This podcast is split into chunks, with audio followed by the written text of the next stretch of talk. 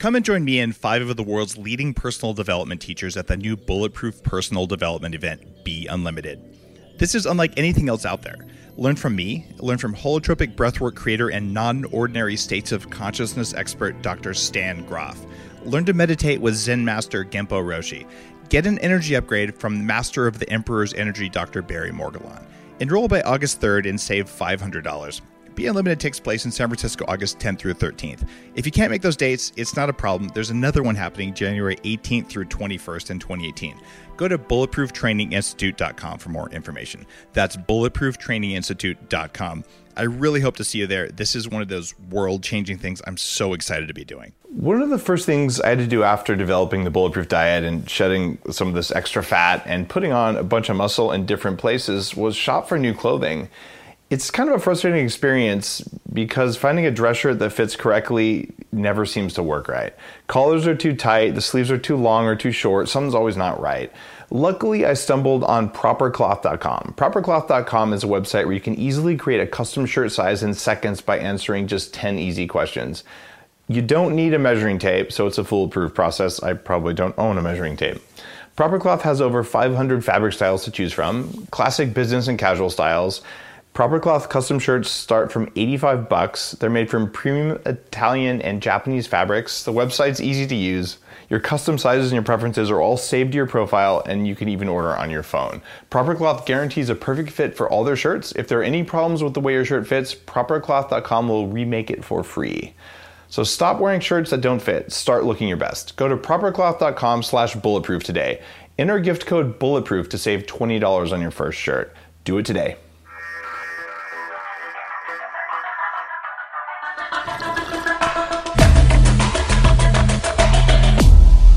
Bulletproof Radio, a state of high performance. What if there was a way to feel younger for longer? Well, there is. Your body needs something called the NAD+ molecule to help you age well. When you're young, your body makes a lot of NAD+, and that helps you make energy, it helps you keep your DNA healthy, absorb nutrients well, and it protects your cells from stress. But once you hit about 30, your NAD+ levels start to drop. The good news is that longevity scientists have found some things that can help, like niacin, niacinamide, and Niagen. They help your body make more NAD+, even as you age.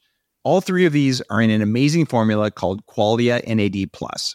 Check out Qualia NAD+, risk-free for up to 100 days at neurohacker.com/Dave15 to save an extra 15%. That's neurohacker.com/Dave15, Qualia NAD+. It's what I use. What if there was a way to level up your energy, get rid of stress, and take more control of your body? Welcome to Quantum Upgrade. This is a new technology that taps into quantum energy to help you feel amazing. Quantum Upgrade has a lot of different products that help protect you from EMF and help activate your body's natural healing abilities. You can expect better sleep, more resilience, less stress, and better blood flow. The cool thing about Quantum Upgrade is that the products are backed by a lot of heavy-duty scientific studies, and there's a new measurable upgrade. You can now use Quantum Upgrade to increase your consciousness levels between 1400 and 2200 on the Hawkins map of consciousness. If you don't know what that means, do some research because it's impressive, it's fun to learn about, and it's something that I've come to understand. Ready to try Quantum Upgrade? Visit quantumupgrade.io/Dave. for a 7-day free trial. You're listening to Bulletproof Radio with Dave Asprey. Today's cool fact of the day is that joint pain is not anything new, but did you know it might have played a role in the American Revolution? Hippocrates called gout arthritis of the rich because of lifestyle factors that came in, like drinking lots of excessive alcohol and, quote, rich food. But if you were diagnosed with gout, it actually was cool, like from a social perspective. So people with gout were successful. And one of those well-to-do gout sufferers was a British statesman called William Pitt the Elder, who happened to be absent from Parliament because of a gout attack on the day the British government decided to levy those taxes on tea imports that led to the Boston Tea Party. So if it wasn't for our old friend gout, there might not have been an American Revolution. Who would have thought? I've heard that a lot of people in the biohacking community and just people want to take care of themselves have had trouble with how much they overpay for life insurance, because life insurance companies haven't caught up with all the new science that changes the way different types of food and exercise and diets are viewed by the scientific community. Life insurance companies are still telling you to eat fat-free toast and crap like that. So, for example, if you're committed to the Bulletproof Diet, you might have an increased level of good cholesterol called HDL that's protective. But some life insurance companies are going to lump all cholesterol into one negative category based on science that's actually been rejected by the American Heart Association, but the life insurance companies still do it. And that decision can increase what you pay for life insurance. So if you're listening to this podcast, you care about your health. And a company called Health IQ advocates for health-conscious lifestyles, and they think you should actually be rewarded for it. So they use science and data to get you lower rates on insurance from the health companies, things for people who are health-conscious, cyclists, runners, even vegans and vegetarians, weightlifters, people on Bulletproof. In fact, research has shown that people with a high health IQ are 42% less likely to be obese and have a 57% lower risk of early death, and they get to be in the hospital less. So a lot of people don't know their health IQ, and they don't know that their health IQ can save them money on life insurance. So it's worth checking out. Right now, Bulletproof Radio listeners can learn more and get a free life insurance quote by going to healthiq.com/bulletproof. That's healthiq.com/bulletproof to learn your health IQ and to learn more about life insurance for people who pay attention to their health. Today's guest is a remarkable guy. He is, he was a two-term president of the board of directors of the American Heart Association, and served on the board of directors for the American Society of Artificial Internal Organs, and is a renowned cardiologist, a medical researcher, and a New York Times best-selling author who had a 40-year career in medicine where he conducted over 10,000 heart surgeries, developed different life-saving medical technologies, and then decided that he could advocate for lifestyle change to avoid surgeries altogether.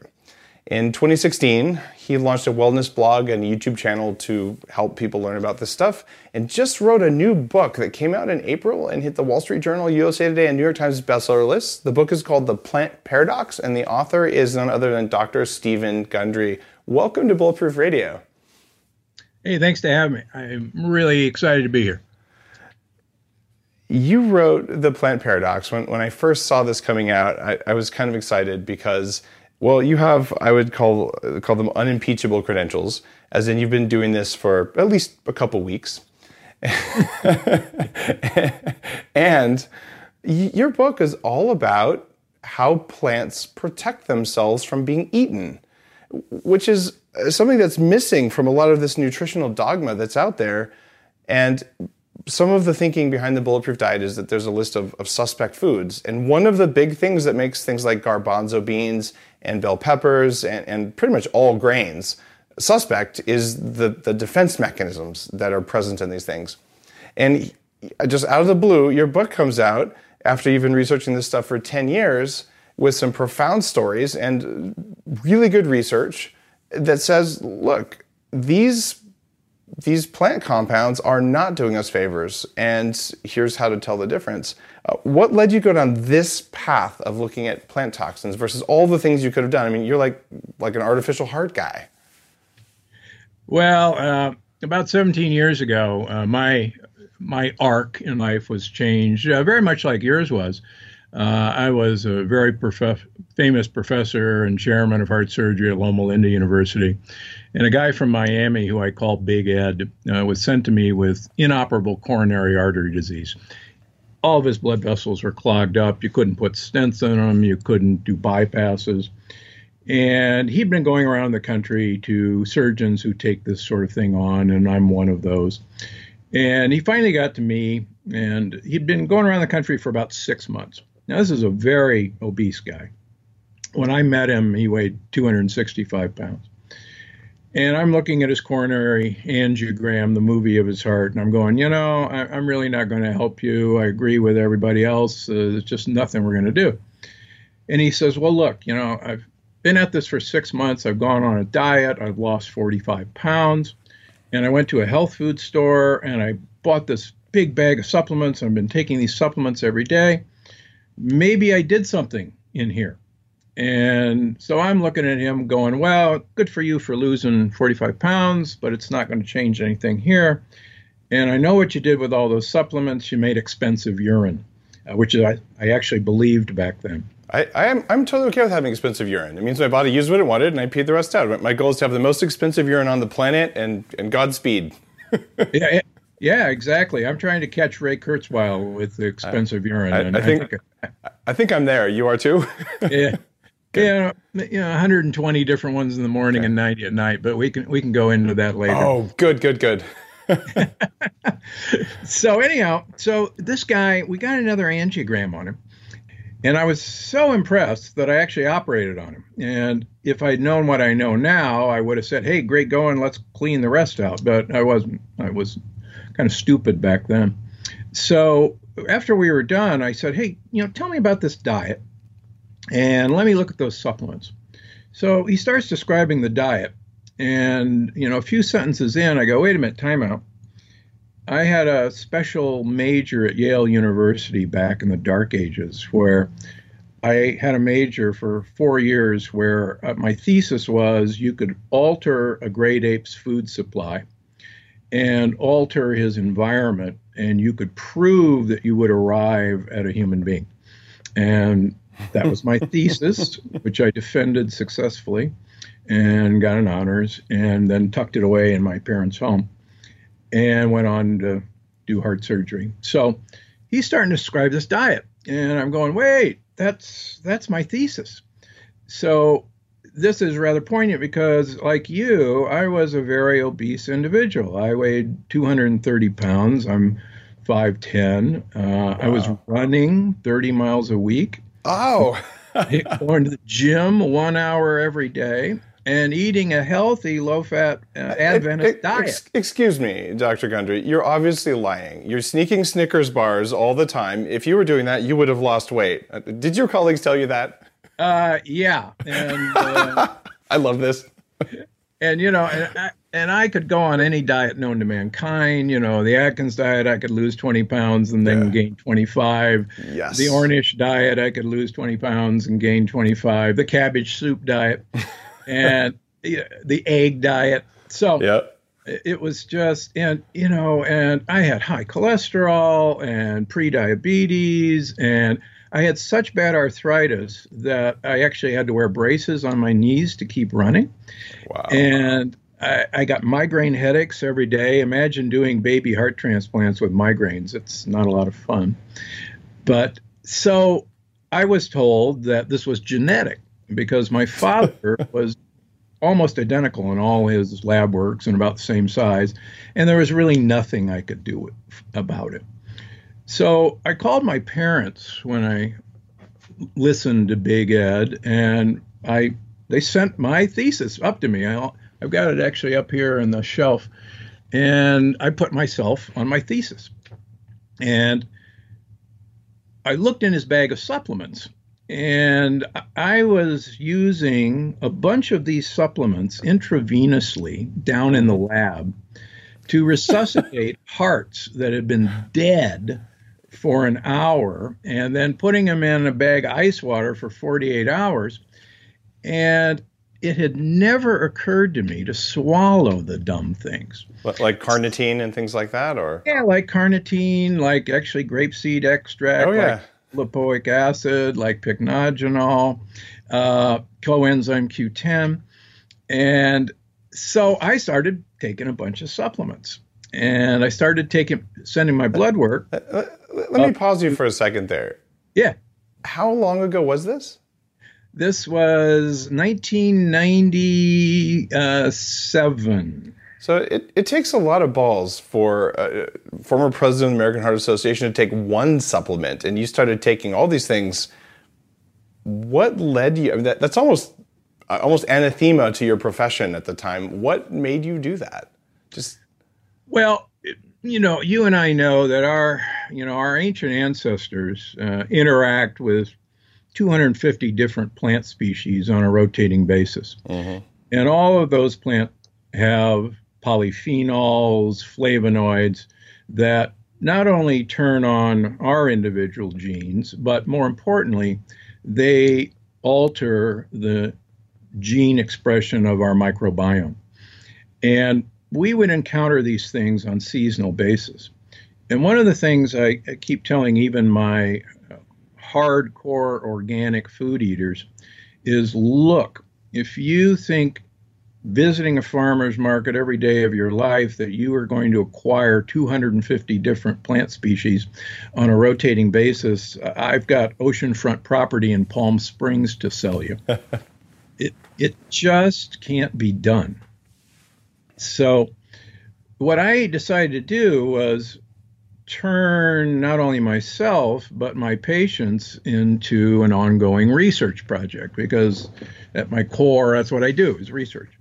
So I started doing this on myself, and I lost 50 pounds the first year, and I did that on purpose. And then I've subsequently lost another 20 pounds, and I've kept it off now for 20 years. And I gave up long distance running. That was one of the stupidest things that anybody could ever do. You're making me happy, man. Just ask Mark Sisson his opinion of long distance running now. I have, right? Yeah.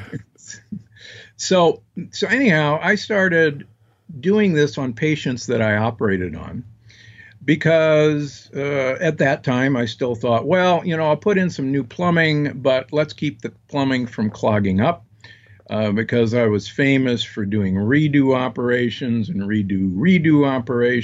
and that just kind of gets silly. But, you know, our profession is convinced that this is an ongoing process. Maybe we can slow it down a little bit, but it'll finally get you. And of course, that's all wrong. So I set up an institute in Palm Springs where I asked anybody who wanted to play with me that every 3 months we'd send their blood work up to the Bay Area, to Virginia, down to Texas, wherever I could find an interesting lab that could give me what are called inflammatory cytokines. And then we started tweaking foods, and we started tweaking supplements. And very rapidly, after the publication of my first book in 2008, which was Dr. Gundry's Diet Evolution, a ton of people with autoimmune diseases started coming to my office. And they'd say, what do you know about autoimmune disease? And I go, I don't know anything about autoimmune disease, but I know a whole lot about the immune system because I'm a transplant immunologist, and I'm famous for having the longest pig to baboon heart transplant survival, 30 days, baboon with a pig heart. The previous record was 5 hours, so that's, you know, that's good. So we looked at immune markers, and lo and behold, these set of plants came right up on the top of the list. And for instance, our favorites, the grains and the beans, appeared, you know, really very quickly. And as you know, and because my research at Yale was human evolutionary biology, we never ate a grain or a bean until about 10,000 years ago, when agriculture got started. Now, the interesting thing, most people don't know that we were very tall creatures 10,000 years ago. We stood about 6 feet tall. But the shocking thing is our brain size was about 15% bigger than it is today. And everybody goes, no, we're little creatures, and we got bigger. No, we were big. Within 2,000 years of agriculture, we had shrunk to 4 foot 10 inches. Wow. Now, why? Because quite frankly, plants don't like us. And, amen. And they don't want us to eat them, and they don't want us to eat their children, their babies, their seeds. And plants have a problem when animals arrived because they couldn't run, they couldn't hide, and they couldn't fight. But as you and I know, they're chemists of incredible ability. They can turn sunlight into matter, and I haven't figured out how to do that yet. So what they do is they use chemical warfare. And one of their favorite attack mechanisms is the protein lectin. Mm-hmm. And lectins are so beautifully, diabolically designed to wreak havoc on an animal predator. I couldn't have done it better myself. But isn't it true that our bodies naturally produce tons of our own lectins? Like all animals are full of lectins. Absolutely true. Lectins is a communication system, and lectins are patterns that turn receptors off and on. So we have our own onboard set of lectins, but plants have other lectins. Correct. Okay. And one of the interesting things is the longer we've been exposed to a plant lectin, the longer we've had to adapt from not so much our genome, but our bacterial genome. And one of the cool things that I like to talk about is we basically uploaded our early warning defense system to our microbiome. And because the microbiome is capable of rapid alteration in gene expression, and the microbiome actually sends text messages to our immune system to tell us how things are going in the outside world and whether we're being attacked by proteins that are foreign to them or to us. And that's part of the plant paradox in that, as I talk about, there have been 7 deadly disruptors which have really screwed up this communication system and how we have been previously protected from a lot of lectins. So to give you an example, there's lectins in leaves, and a lot of them are fairly nasty. But we're a tree-dwelling ape. We came from tree shrews. So I tell women if they want to call their husband a rat, they're pretty doggone close. And we've been eating leaves for 40 million years. And, we share 99% of our genes with chimps and gorillas. And a gorilla eats 16 pounds of leaves every day. And as I laugh with my carnivore paleo colleagues, the gorilla has more muscle than we'll ever dream of, and all they eat is leaves. So must be something to it. So, I believe that paleo recommends way too much protein because it's a terrible fuel source. And I've been on high protein diets like you have in my quest to lose 100 pounds. And that said, if we ate only leaves, I've rarely come across a profoundly healthy vegan. It's I agree. Yeah. So like there's a comfortable middle ground. I'm like, look, just be low to moderate, high quality protein, and you should eat low anti-nutrients of all sources, including lectins. In your book, The Plant Paradox, which, by the way, I have a lot of authors on Bulletproof Radio who have noteworthy books. So if you liked the Bulletproof Diet or Headstrong, you really ought to read The Plant Paradox.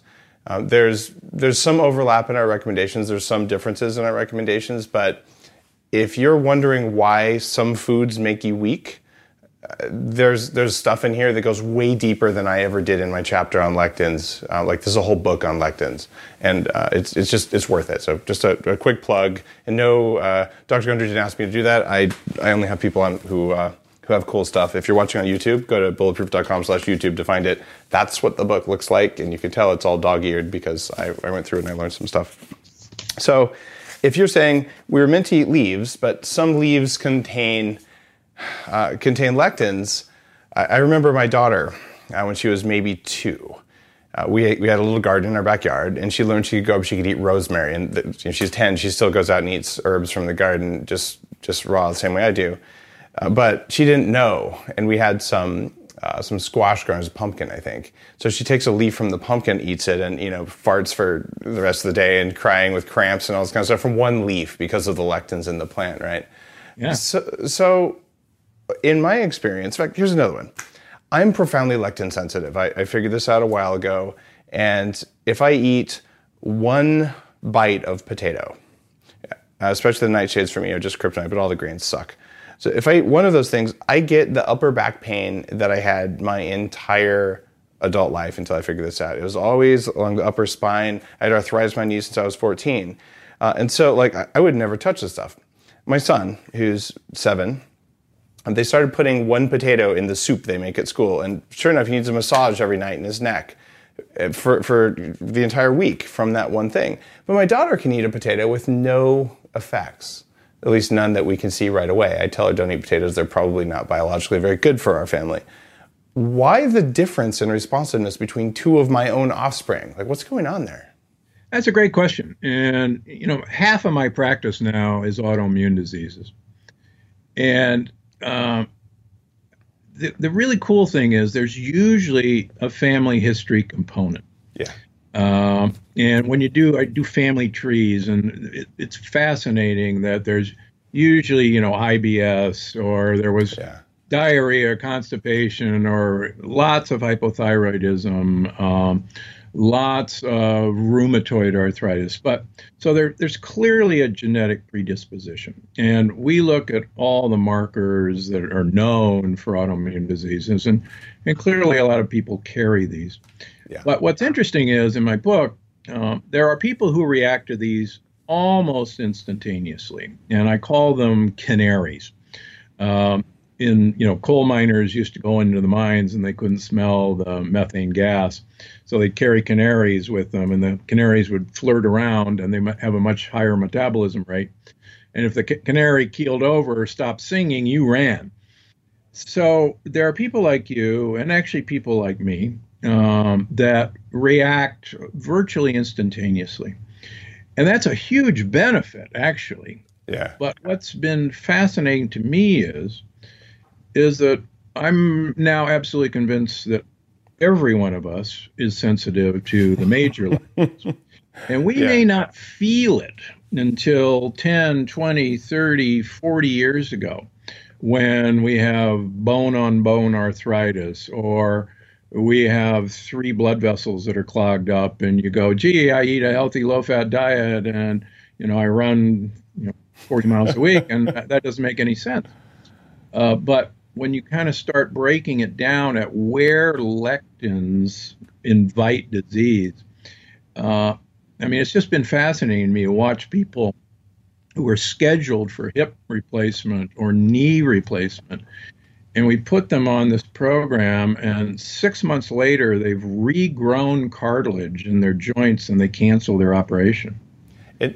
You said something there. So I grew up in New Mexico, where green chili, which is a member of the nightshade family that's very high in lectins, it's soul food. So I love this stuff. I used to slice habaneros and just put them on whatever I was going to eat and cry when I would eat. And I tell you, I put a little bit of cayenne on my food, my joint symptoms returned. The symptoms that started when I was 14 and I was diagnosed with arthritis. But my dad, mid-70s, he's had 1 hip replacement. And I've been harping on him for a while. You always have to convince your parents, and you'd think at this point, he'd listen, and he does. To be perfectly honest, he's very, very into the bulletproof thing now, but at the time he wasn't. And I said, Dad, could you just stop eating cayenne pepper and just try this just for 2 weeks? And he goes, argues against it, and eventually says, I'll give it a try. And he calls me 2 weeks later, and he said, you know what? He said, I don't think I'm going to have my other hip replaced. After 2 weeks of just not eating these things, and he was already avoiding grains and mostly bulletproof, but you can't give up green chili, because life isn't worth living without green chili, which is what any New Mexican will tell you, but it is, and so I don't eat my favorite food either, because it's just not worth the pain. And you're saying everyone's affected by this. In my case, I'm like, I feel crappy right away, so it's an obvious thing. What's the normal onset time? Like, let's say you eat this stuff as a kid. Most of us are given, they put cayenne in half the stuff you can get, the healthy kale chips or whatever, and a lot of other lectin-containing, maybe some quinoa and some garbanzos and all these other random foods that are full of lectins.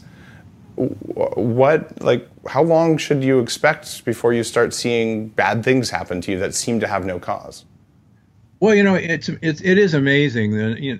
I have a lot of parents who bring younger kids to me with asthma or eczema I have a pretty big population of Crohn's kids, and these are the kids invariably that they had a lot of ear infections or a lot of sore throats as a little kid, and they got a lot of antibiotics, well-meaning by their pediatricians.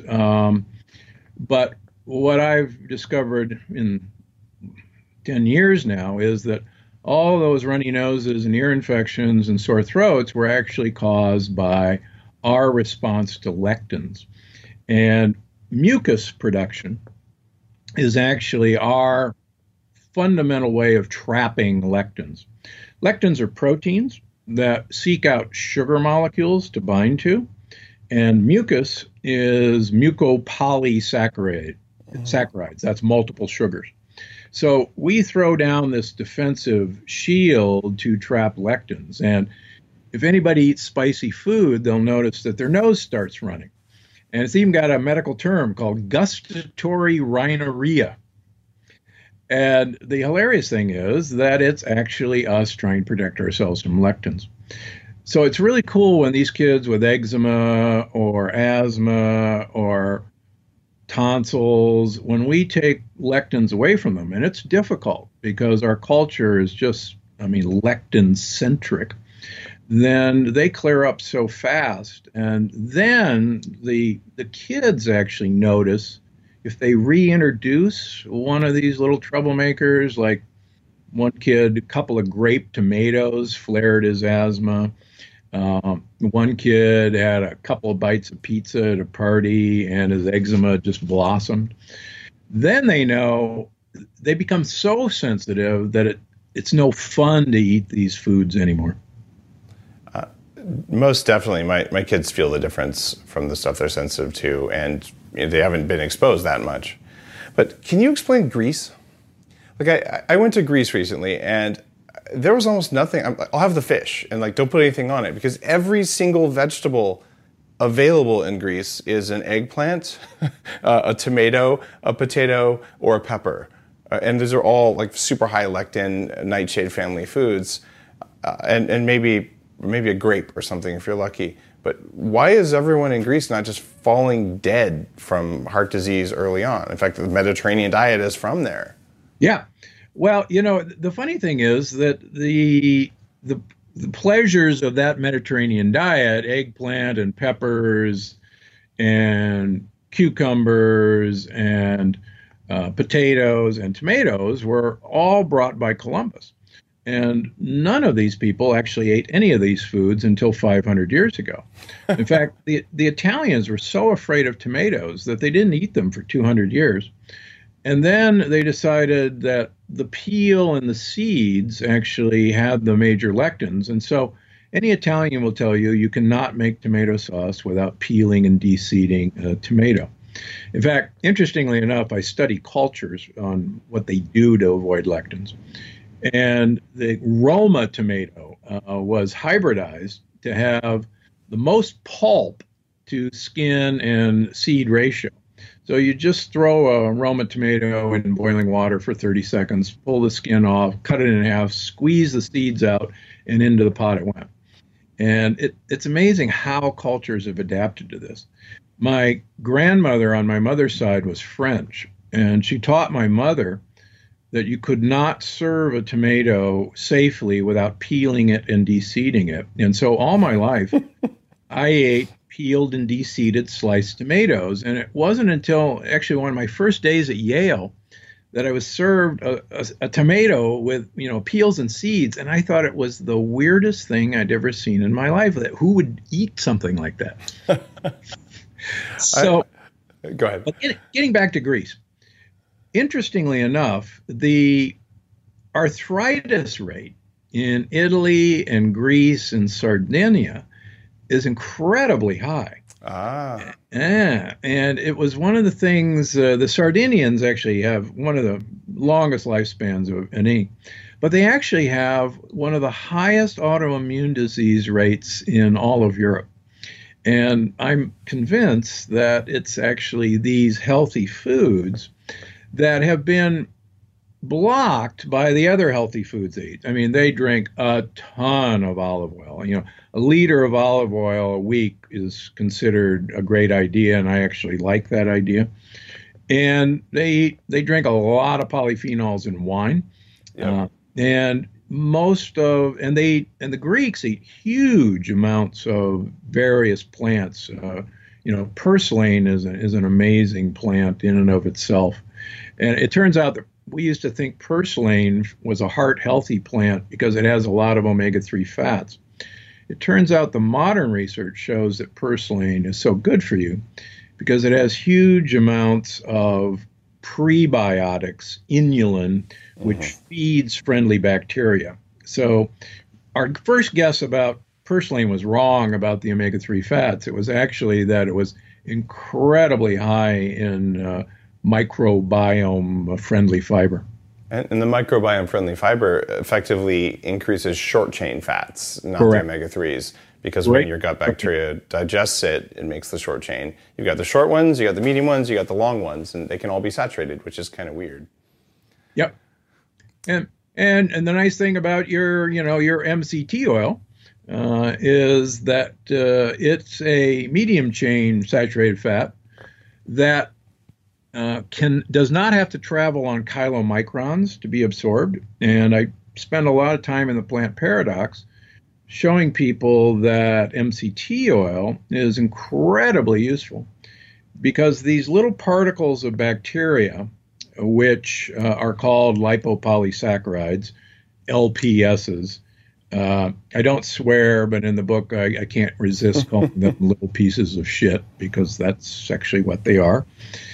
These pieces of bacteria ride on chylomicrons through our gut wall. And I'm convinced that they're a major problem in everyone's health. Now, there are two kinds of chylomicrons with different molecular weight. Do LPSs ride on both of them? Pardon? Yeah, they can both. Yeah, they can ride on all of them. But the really cool thing about MCT is that it does not need a chylomicron to be absorbed through the intestinal wall. It's quite unique. It is. And in several different studies, it's also protective against LPS toxicity in the rest of the body. So even if another fat, like a saturated fat, say butter. Was to carry something through in the presence of an MCT, the MCT has a protective effect. That's one of the reasons that I put those together in Bulletproof Coffee, was because if you have a high-fat diet without enough vegetables, without maybe activated charcoal to bind LPS, you will contribute to inflammation. So saturated fats that are damaged or with an unhealthy microbiome might not be a good idea, right? Correct. Now, you mentioned something about kids with strep throat and antibiotics. That describes me to a T. I was obese as a teenager. I was on antibiotics for more than 15 years every month, a chronic strep throat. But I lived in a basement that had toxic black mold in the walls, which also triggers autoimmunity. In fact, the big categories of suspect foods in the Bulletproof Diet are high mycotoxin foods, high lectin foods, high oxalic acid foods, which oxalic acid is also triggered by fungal infections like candida in the body and triggers gout, in addition to uric acid and things like that. And so I'm saying, look, these affect different people differently, but they're not good for any of us. What interactions between the autoimmunity or just between lectins and these other poisons made by fungus and in some cases bacteria in water-damaged buildings, what have you seen in your practice? Great question. There's a wonderful woman. I didn't put her in the book because she's actually a very private individual. She came to me, she was from San Diego and had bought a house and that was newly constructed, but she didn't know that it was constructed during a lot of wet weather in Southern California. Yeah. She had a ton of toxic black mold in her house. And she moved out, and you would know her name because she's become a bit of a world expert on toxic mold. She's probably been in my documentary then, because I did. Yeah. Maybe not. She moved out to the desert, and she literally could not go anywhere. She couldn't go to doctor's offices. sense it. So she came to me. She says, you know, I hear you're different. And I said, I'll tell you what. I think the fundamental problem is lectins are sensitizing your immune system, to fire at any foreign substance and, you know, to kick ass and take names, and we'll figure out who everybody is later. So I said, humor me, take lectins out of your diet and let's see what happens. And sure enough, within 2 months, she was back. All of her immune system activation that I measure was down to normal. And, you know, she says, oh, you're a genius. You know, it was the lectins. I said, well, no, no, no. The molds were getting you, but it was, you know, I took away the other primary signal. So your immune system calmed down. It's death by a thousand cuts. It's overall inflammatory load on the body. Yep. And the whole approach for the whole Bulletproof lifestyle, for me, is like, how do you lower inflammation? And there's cryotherapy and cold showers, specific exercise, breathing, meditation. Those are all just ways of chiseling away inflammation. Taking lectins out is a huge, that's like a bulldozer, right? Yeah. And I would just say there's a lot of people who've been exposed to toxic mold or who have chronic Lyme, which is always toxic mold exposure mediated. If your Lyme doesn't go away with normal treatment, you have toxic mold that broke your immune system. And I know that's controversial, but anyway, that's 15 years of work on that. There's a lot of us who see chronic Lyme, and I think a lot of us agree that it's really no longer the Lyme per se that's the problem, but it's this ongoing chronic inflammation. Yeah. And, you know, what my job as a detective is to say, okay, you know, you've been through God knows how many antibiotic treatments, and you know, you still have all these markers for inflammation. You feel like crap, and you go all over the world, and there's some wonderful people doing this, but I said, let's add this piece of taking lectins away from you, because I can tell you that lectins are really good at potentiating inflammation. And so, yeah, I get a lot of people with Lyme that haven't gone down this route, and knock on wood, you know, nobody's got a 100% track record. Mm-hmm. If somebody says they got a 100% track record, don't believe them. A lot of times this works just great. So there's a prominent person in the health field who advocates a high legume, high bean kind of a diet. Came down with chronic Lyme, and we had some private conversations. I'm like, you need to get some brain octane. You know, you need to do cyclical ketogenic. And lo and behold, like magically, things did resolve. And I've seen this over and over, where it's one thing in the diet that's holding you back. So then you can't handle other things. And growing systemic resilience is actually a core part of my anti-aging strategy, where I want to turn off inflammation, I want to monitor my inflammation markers, and then I want to keep doing everything possible to be able to just stay on top of that so that the body can repair itself. So I'm working on a method of stack ranking. Like, how do I know which lectins matter most for me? Like you're saying, cucumbers. Most people tolerate cucumbers pretty darn well. In the overall scheme of lectin-containing foods, I would put them at the bottom of the list. White rice is another one.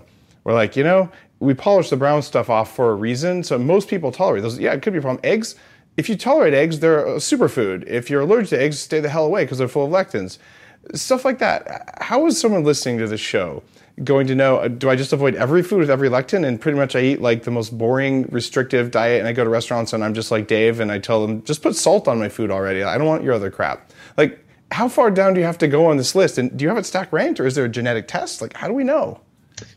Well, yeah, I mean, one of the things I published, years ago at the American Heart Association is there's a hormone called adiponectin.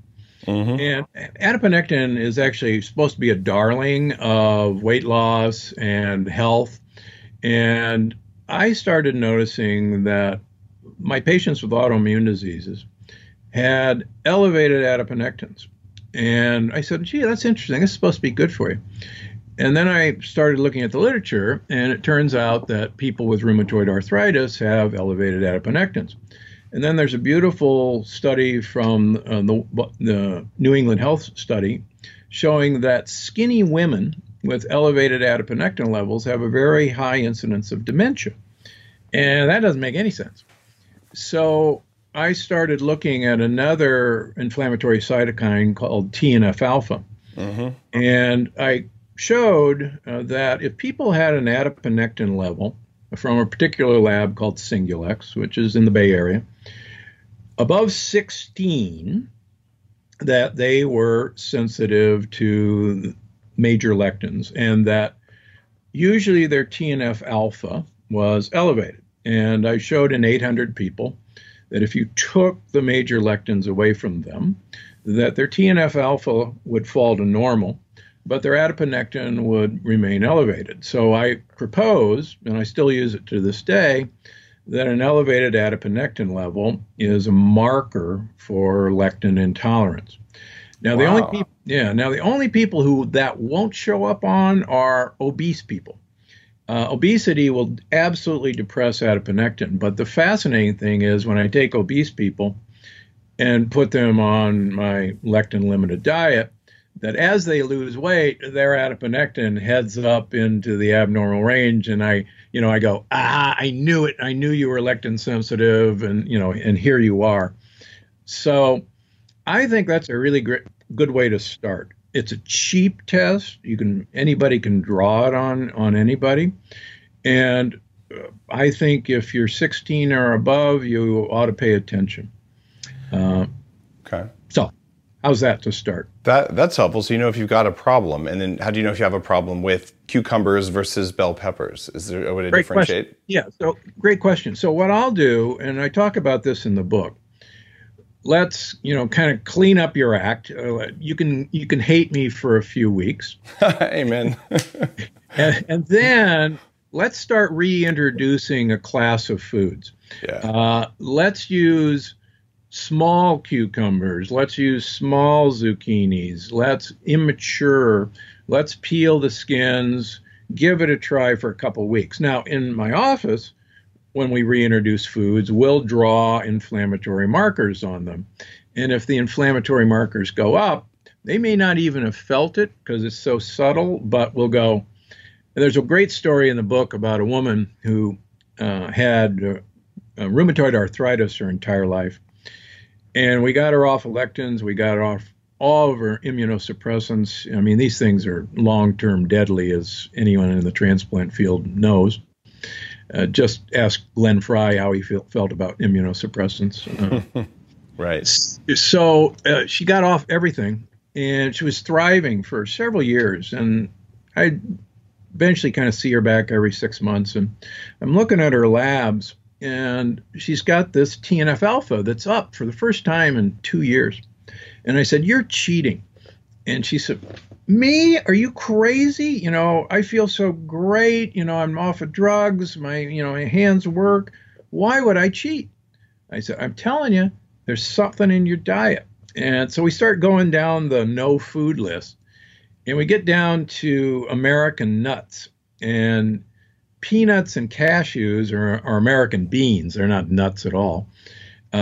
And so are sunflower seeds, pumpkin seeds, and chia seeds. So she gets down to cashews. She said, "Oh my gosh, I've been on a cashew kick. I forgot all about cashews. In fact, I've got a bag of cashews in the car right now that I was eating on the way here." And I said, "That's it." And I said, "Okay, come back in 2 weeks. Throw away the cashews." Sure enough, her marker went right down. It's interesting. I totally recognize that some people are going to react to cashews. And so I use cashews in the Bulletproof collagen protein bars because you basically need a binding agent. And I looked at immune reactivity to nuts. And cashews are one of the lowest nuts. Macadamias are too oily. You can't use them for that purpose. Otherwise, I would have. Yeah, they're the best. Yeah, but you could put a couple of them in something, but like they drip oil, right? And I have the highest fat load of any bar out there by design, which is awesome, and lots of brain octane, which is also a liquidy oil. So it was a tough call because I'm like, I'd rather use no nuts so everyone's happy. But I mean, almonds, how are almonds from a lectin perspective versus cashews? They're pretty nasty. Yeah. But it's actually the peel of the almond that has the problem. And actually cashews, it's the outside peel that has the vast majority of the toxins. And they're steamed. The reason I chose them is that you have to basically cook off the outer layer of the cashew and you're just getting the inner thing. It's just like polished rice. It was the lowest toxin thing I could come up with versus, I don't know, I could have used sodium caseinate or milk protein isolate, which are just crap proteins that that companies throw in these low-carb bars, and they do it because it's cheap, but those are also inflammatory via other pathways. It's hard. So, but I agree, if someone's really tough on lectins, cashews might not be right for you, but man, they're probably one of the better nuts. Or do you agree with that, or no? It's okay to disagree. The really sensitive folks, the guys with autoimmune diseases, I can't tell you the number of folks that peanuts and cashews are real problematic. I can tell you personally that sunflower seeds will throw my immune system out of whack. I in the doctor's dining room at our hospital, I usually munch on walnuts when I'm walking by, and they ran out of walnuts, and they had this big container of sunflower seeds. And this was actually last year. And I said, oh, what the heck? I haven't had sunflower seeds in years. I need something crunchy. So I started eating about a quarter cup of sunflower seeds. And I run my dogs about 2.5 miles every morning, jog. And I got plantar fasciitis and tendonitis in my left foot, which I've never had in my life. And I'm going, where the heck did that come from? I didn't trip. I didn't do anything. I didn't change shoes. And then, a light bulb went off, and I said, son of a gun, it's the sunflower seeds. So I stopped them, and the plantar fasciitis, resolved within 3 days. You are one of the top event correlation doctors, as far as I can tell from your thought process. You were saying when you draw lab panels for inflammation, you don't have to draw a lab panel. All you have to do is wake up in the morning and make a fist. And if you have a harder time making a fist, your grip strength is low, or you have a pain in your feet that you didn't have before, it's a pretty sure sign that you were exposed to something. And it's usually a lectin. It was moldy food. It might have been histamine-containing food. It might have been oxalic acid-containing food. It's usually one of those, and it might be something else, but it's usually one of those. Or you drank some beer, which had ochratoxin A or something. But like those are primary things. But if you have no inflammation, you wake up and your muscles all work really well, your grip strength is strong, there's a pretty good correlation with no inflammatory markers, at least in my experience. And you have a little bit more clinical experience than I do, given that I'm an unlicensed biohacker. But do you buy that perspective? Yeah, I do. The amazing thing is what I wanted to do, because I'm a researcher, is I wanted to prove this with biomarkers. I don't want to just say, hey, Dr. Gundry, you went on, I went on your diet and I feel great. That could be the placebo effect. But I wanted to correlate the fact that they felt great and that we were throwing away their blood pressure meds and their diabetes meds with the actual markers. And it's funny thing is I publish all my stuff in academic places like the American Heart Association, like the European Atherosclerosis Society. I don't go to the kind of touchy-feely places to show my data. So, because I want people to realize this is science-backed, it's not conjecture. Yeah. And that's what I hope I bring to the table. Well, you have the great scientific background, the real medical background, and correlating this stuff to inflammatory markers is really important, and also understanding pathways. So let's go to pathways for a little while. And my perspective as a computer hacker by training and a biohacker now is I always look for how do I manipulate and modify the system. So we assume we know how the system works, but there might be missing pieces. That's okay. You can still hack something without knowing everything about it. And one of the things that I published in Headstrong was a bunch of different pieces of data about how lectins inhibit mitochondrial function. And your mitochondria are the power plants in your cells. You know this, I'm just saying that for listeners, that power plants or batteries in your cells. And certain lectins, and I'm guessing it's different lectins for different people based on your mitochondrial DNA, that they literally inhibit this. And when your lectins hit your mitochondria, it changes your leptin, not lectin, L-E-P-T-I-N. And leptin resistance precedes insulin resistance, precedes type 2 diabetes, and it's a sign that your body isn't making energy the way it should. You don't make enough energy, you're going to get brain fog, then you won't be headstrong. That's why the book is called that. So are we looking at correlations between mitochondrial DNA? This is the power plant wiring of the body and specific lectin sensitivity, or are we looking at nuclear DNA, which is like the physical hardware, the walls and the foundation, the meat of your body? Do we know? No, and I'm actually even more interested in bacterial DNA, and because as you know, we get all of our mitochondria from our mother. All mitochondria are female. And they're all bacteria by origin, right? That's exactly right. They are all bacteria by origin. We, cells engulfed them millions of years ago, billions of years ago. And there's a really cool theory, which I ascribe to, that we get all of our initial bacterial load from our mother. Absolutely. She craps on us. And so these stops in some cases. Yes, that's right. If you're lucky. There's a theory that the president of the Microbiota Society has, that we get our female bacteria to talk to our female mitochondria, and they actually text message each other. Yeah. And that one of the problems with early antibiotics that probably screws this whole thing up is our original female-to-female connection. And no offense to guys, our mitochondria are female. They're not. Oh, yeah. Is that early connection, the wires get cut. And when a new population of bacteria move in, then they don't have the intimate connection to talk to mitochondria. So what I think, yes, lectins can target mitochondria. There's no question about that. But what I want to get them closer to the source where I can manipulate them, and that's in our microbiome. And what I want to do is I want to reestablish those connections between the microbiome, a healthy microbiome, and not only our immune system, but mitochondria. So that's where I like to do my hacking. The text messages, the signals between the gut bacteria and the mitochondria, what's your theory for how that message is sent? So there's a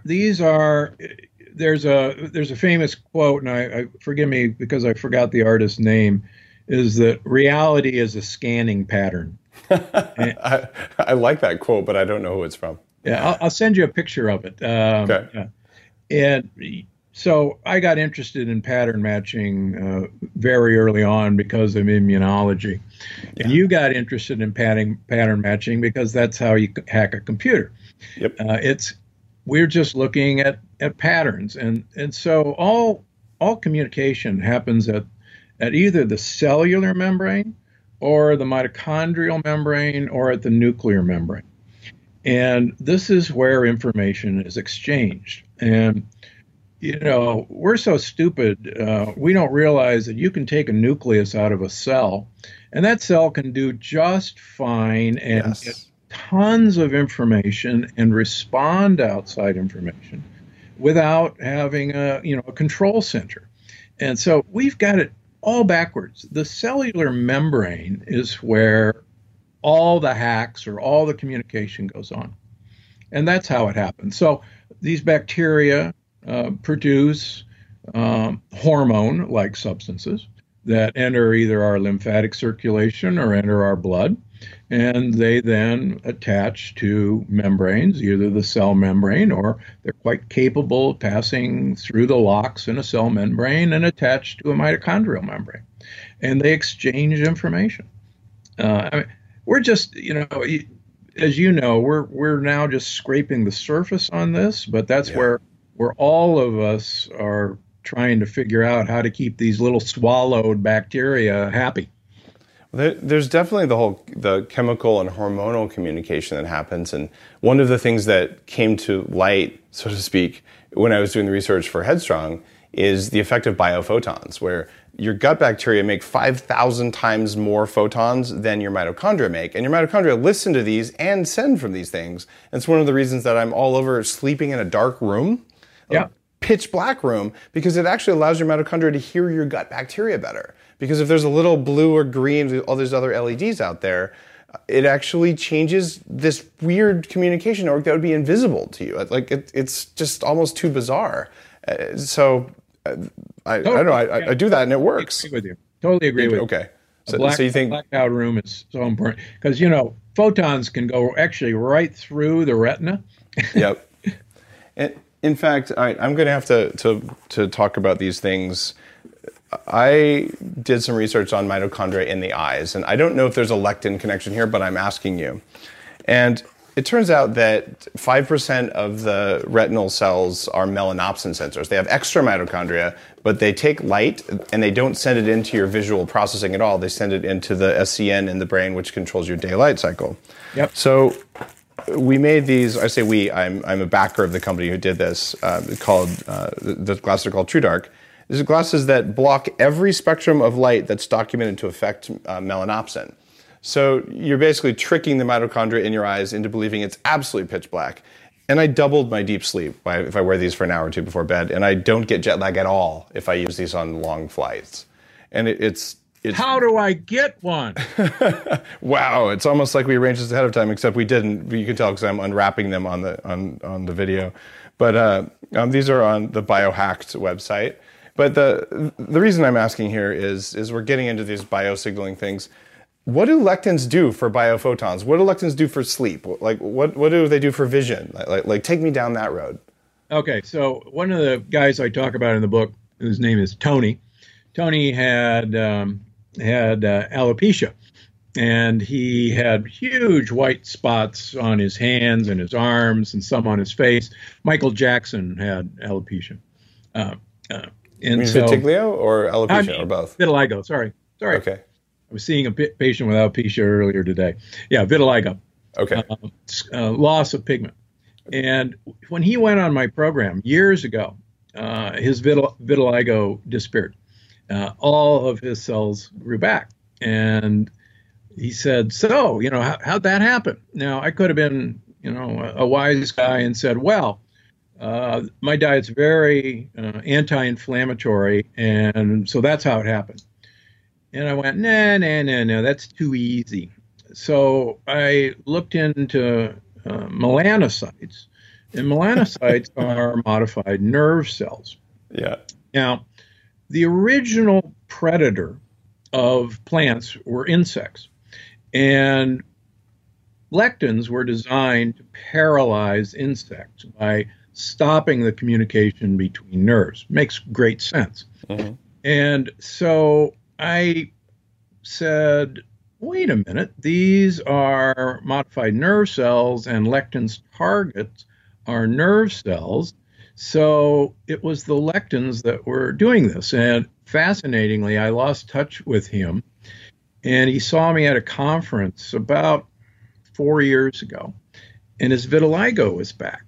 And I said, hey, what's the deal? And he says, I'm eating sloppy.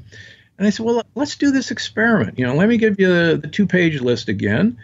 Come back on it and let's see what happens. And we were just on a panel at Harvard 3 weeks ago on a wellness symposium. And he was sitting right next to me.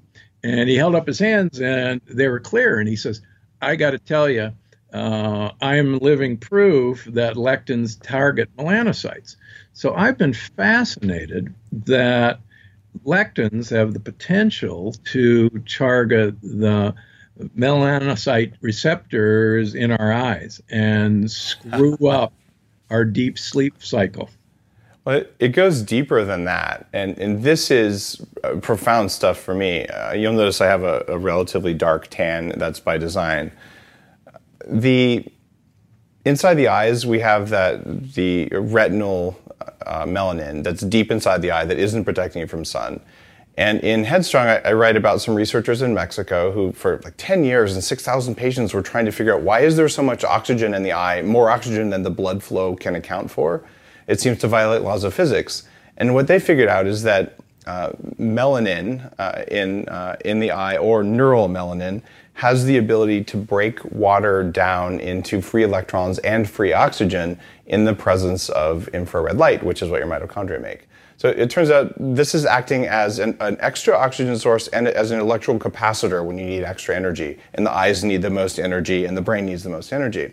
So if you're eating lectins and they're damaging your ability to make melanin, you're screwed. And what is melanin made of? Melanin is made of branched, interconnected polyphenols, which is why you and I keep talking about take your polyphenols, drink your coffee, drink your tea, eat your chocolate. I'm not a fan of red wine because of the mycotoxins and the glyphosate and just the relative low polyphenol count. But okay, fine, have some red wine and just drink it from Europe. Yeah, drink it from Europe. Take your glutathione. While you're at it. As a matter of fact, bulletproof.com/wine, I have a source for mycotoxin tested wines where they ship it to you, which is kind of cool. And I've had some good luck with that as well. But yeah, you got to be careful on that stuff. But okay, so I just got off track there, talking about all these polyphenols and it's going on in the brain. So my theory now that we're just forming in our conversation here, which is fascinating, I love getting a chance to talk with smart guys like you, is that potentially some of the brain fog, in fact you write about brain fog in your book too, it could be caused by the fact that these compounds that plants made to kill insects are harming our ability to have robust energy production in the brain and the eyes? Yep. Yeah, okay. Absolutely. Do you see changes in visual contrast sensitivity from people who eat lectins? Tell you, very interesting. Years ago, my wife and I decided to do a completely raw food diet. Oh, I did too. Ruined me. The interesting thing, we ate mostly leaves and olive oil. We actually had some raw prosciutto, so we weren't vegan raw food, which is really dumb. And so, but one of the things that was reported in the raw foodist literature was that color intensity got much more intense. And that hearing actually got more intense. And I got to tell you, placebo effect may be one thing, but I didn't tell my wife this. And both of us, I don't know, a month into it, said, it's really weird.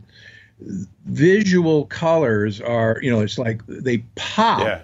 Yeah. And we had a tree that was full of bees every year. And when I was on about a month into this, I would be outside and it was like the roar from the bees was almost deafening. And I'm going, what the heck? Are they all around me? And no, they were in a tree away.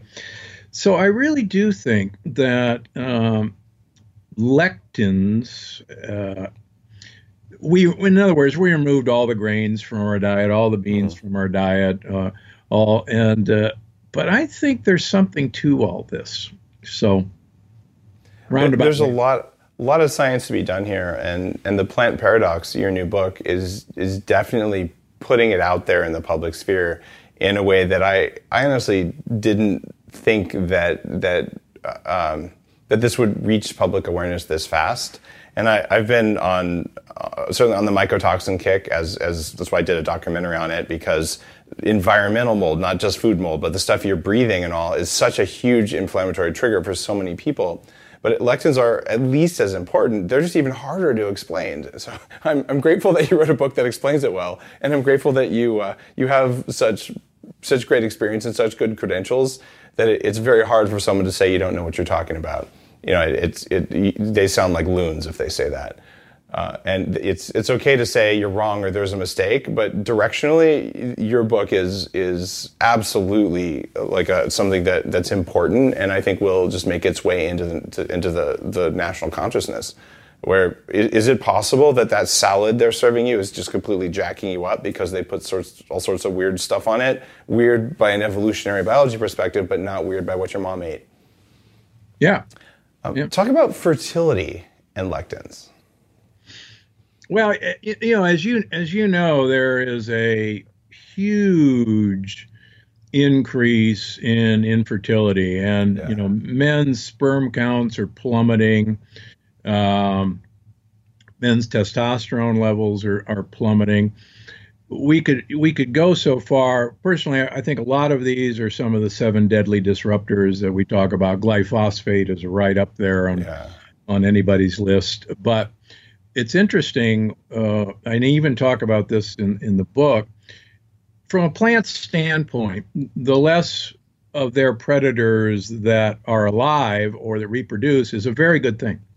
Uh-huh. So from a plant standpoint, having compounds that interfere with reproduction of your predator would be really high on your priorities. And people say, well, wait a minute, you say that plants think. Well, plants definitely think, not in the way we think of thinking, but they are sentient beings. And even if they weren't, evolutionary pressures affect plants equal to animals. Can I just plug to support what you're saying there? You have to read The Secret Life of Trees. Anyone listening who thinks plants aren't sentient, just read that book. They change their toxins based on predation really quickly. So what you're saying there is credible and proven. So all the skeptics who just didn't listen to that, no, listen to what he says. So keep going. Anyway. Yeah. And I'll give another plug. One of the books that really started me down this path was Michael Pollan's first book, The Botany of Desire. Yeah. And about how plants manipulate animals to do their bidding. And, anybody, The Secret Life of Trees the same way. These guys not only think, but they, the evolutionary pressures are that if you come up with a compound or compounds that either make you less edible, but more importantly, make your predator either leave or die or not reproduce, then that compound will be selected. And they've had 400 million years to do this. And, we've been around 2 million, maybe. Practice makes perfect. And the more we realize that, this has been an ongoing battle from the day the first insect crawled onto land and said, man, this is the Garden of Eden. Look at everything there is to eat. And the war started right then. And people have to realize that it's an ongoing battle, and they're really clever. They are really clever. So they're going to inhibit fertility for that reason. Yeah, and exactly. And the problem is, we over the last 10,000 years, we've evolved to eat an incredibly lectin-rich diet of things we weren't even designed to eat. 75% of all the carbon atoms in the average American come from corn, and 5% of the carbon atoms in a European come from corn. And nobody ate corn until 500 years ago. I mean, it's just such a foreign compound. It's a high lectin and a high mycotoxin food. Oh, yeah. Huge mycotoxins in corn. All right, I've got a hard question for you. If you had to eat a plate of French fries made with potatoes fried in canola oil from a restaurant, or smoke a cigarette, which would you do? I have to go back to my friendly neighborhood, the Kitavans, or Kitavans. Right. They smoke like fiends. Mm-hmm. They eat taro root, and actually taro root makes great French fries. It does. And they live into their mid-90s, and there's never been a case of heart disease, and there's never been a case of lung cancer, and there's never been a stroke. And I actually tell my smokers that the other things are actually going to kill them faster. And if I have to have them have a vice and give up the things I want them to give up, I'm going to fill them so full of vitamin C every day and so much glutathione every day. But I'll trade them their cigarettes, at least temporarily. So I would choose to have neither, but I've actually never had a cigarette in my life. So me either. I don't smoke. So I don't intend to take you up on that bet.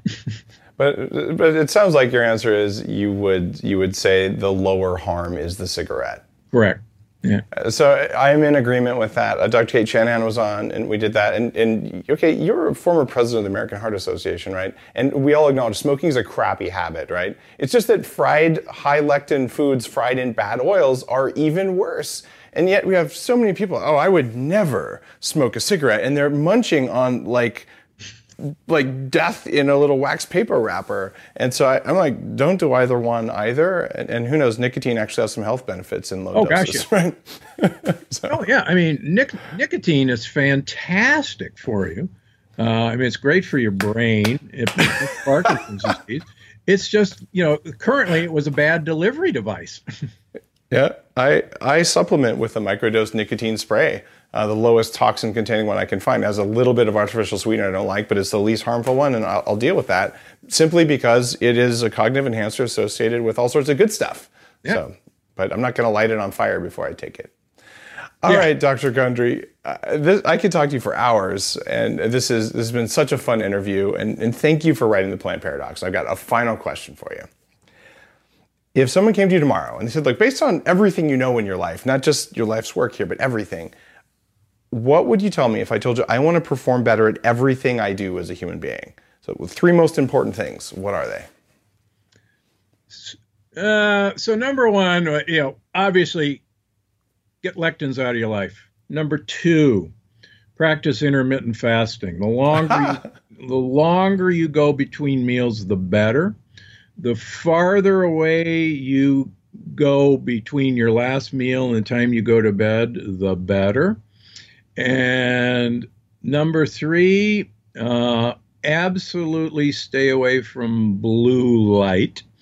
Yeah, so if those are my top threes, but believe it or not, probably the one in the middle is the one that most people could do on a moment's notice, but most people don't. And the one in the middle being intermittent fasting. Intermittent fasting. And it's interesting. My first book came out 9 years ago, and I had a whole chapter on intermittent fasting. And even back then, from January through June, I only ate one meal a day. I didn't eat breakfast. I didn't eat lunch, and I ate all my calories between 6 and 8 o'clock at night. So that 22 out of 24 hours I was fasting. And believe it or not, for the last 9 years, I've continued to do that. In fact, June 1st was when I finally broke fast. I break fast June 1st. So I actually had lunch today for, the first time in 6 months. But my editor thought I was such, out there crazy that we cut it down to about a page. And I said, no, this is so important. She says, no, you're really kooky anyhow, but this is way out there. And now, of course, every time a new book comes out on it, I just kind of chuckle and I look through my original manuscript. So it is true that fasting is a low lectin diet. Yeah, exactly. So, by the way, it's almost 3 p.m. where I am recording today. I haven't had anything to eat today yet. Just my coffee. Bingo. So yeah. Awesome. Weird. It is indeed, although I'm starting to get ready for some sort of good, delicious dinner without any lectins in it. You can count on it. All right, Dr. Gundry, where can people find out more about your work other than picking up your book online or wherever books are sold called The Plant Paradox? So they can go to gundrymd.com. They can sign up for a free newsletter. I post tons of recipes on my YouTube channel, and I post tons of blogs, but best place to start is gundrymd.com. Awesome. Well, thanks again for being on Bulletproof Radio. Hey, great to chat with you. Big fan, and hope to chat again. Count on it.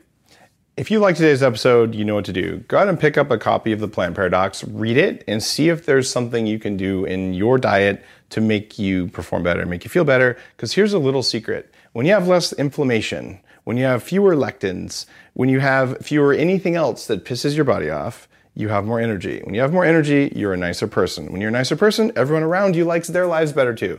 So it's really a good investment. So pick up a copy of The Plant Paradox. And while you're at it, if you haven't read Headstrong, these books are very compatible. You'll learn things from both of them. And since Dr. Gundry and I have both spent thousands of hours writing these books, if you can spend 20 seconds reviewing them on Amazon, we will know. And we are thanking you in advance.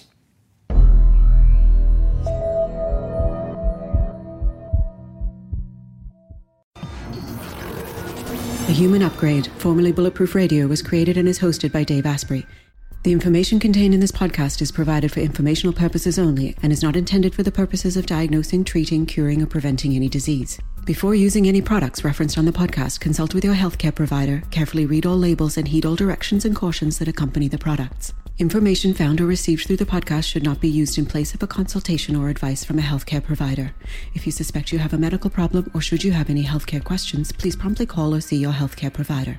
This podcast, including Dave Asprey and the producers, disclaim responsibility for any possible adverse effects from the use of information contained herein. Opinions of guests are their own, and this podcast does not endorse or accept responsibility for statements made by guests. This podcast does not make any representations or warranties about guest qualifications or credibility. This podcast may contain paid endorsements and advertisements for products or services. Individuals on this podcast may have a direct or indirect financial interest in products or services referred to herein. This podcast is owned by Bulletproof Media.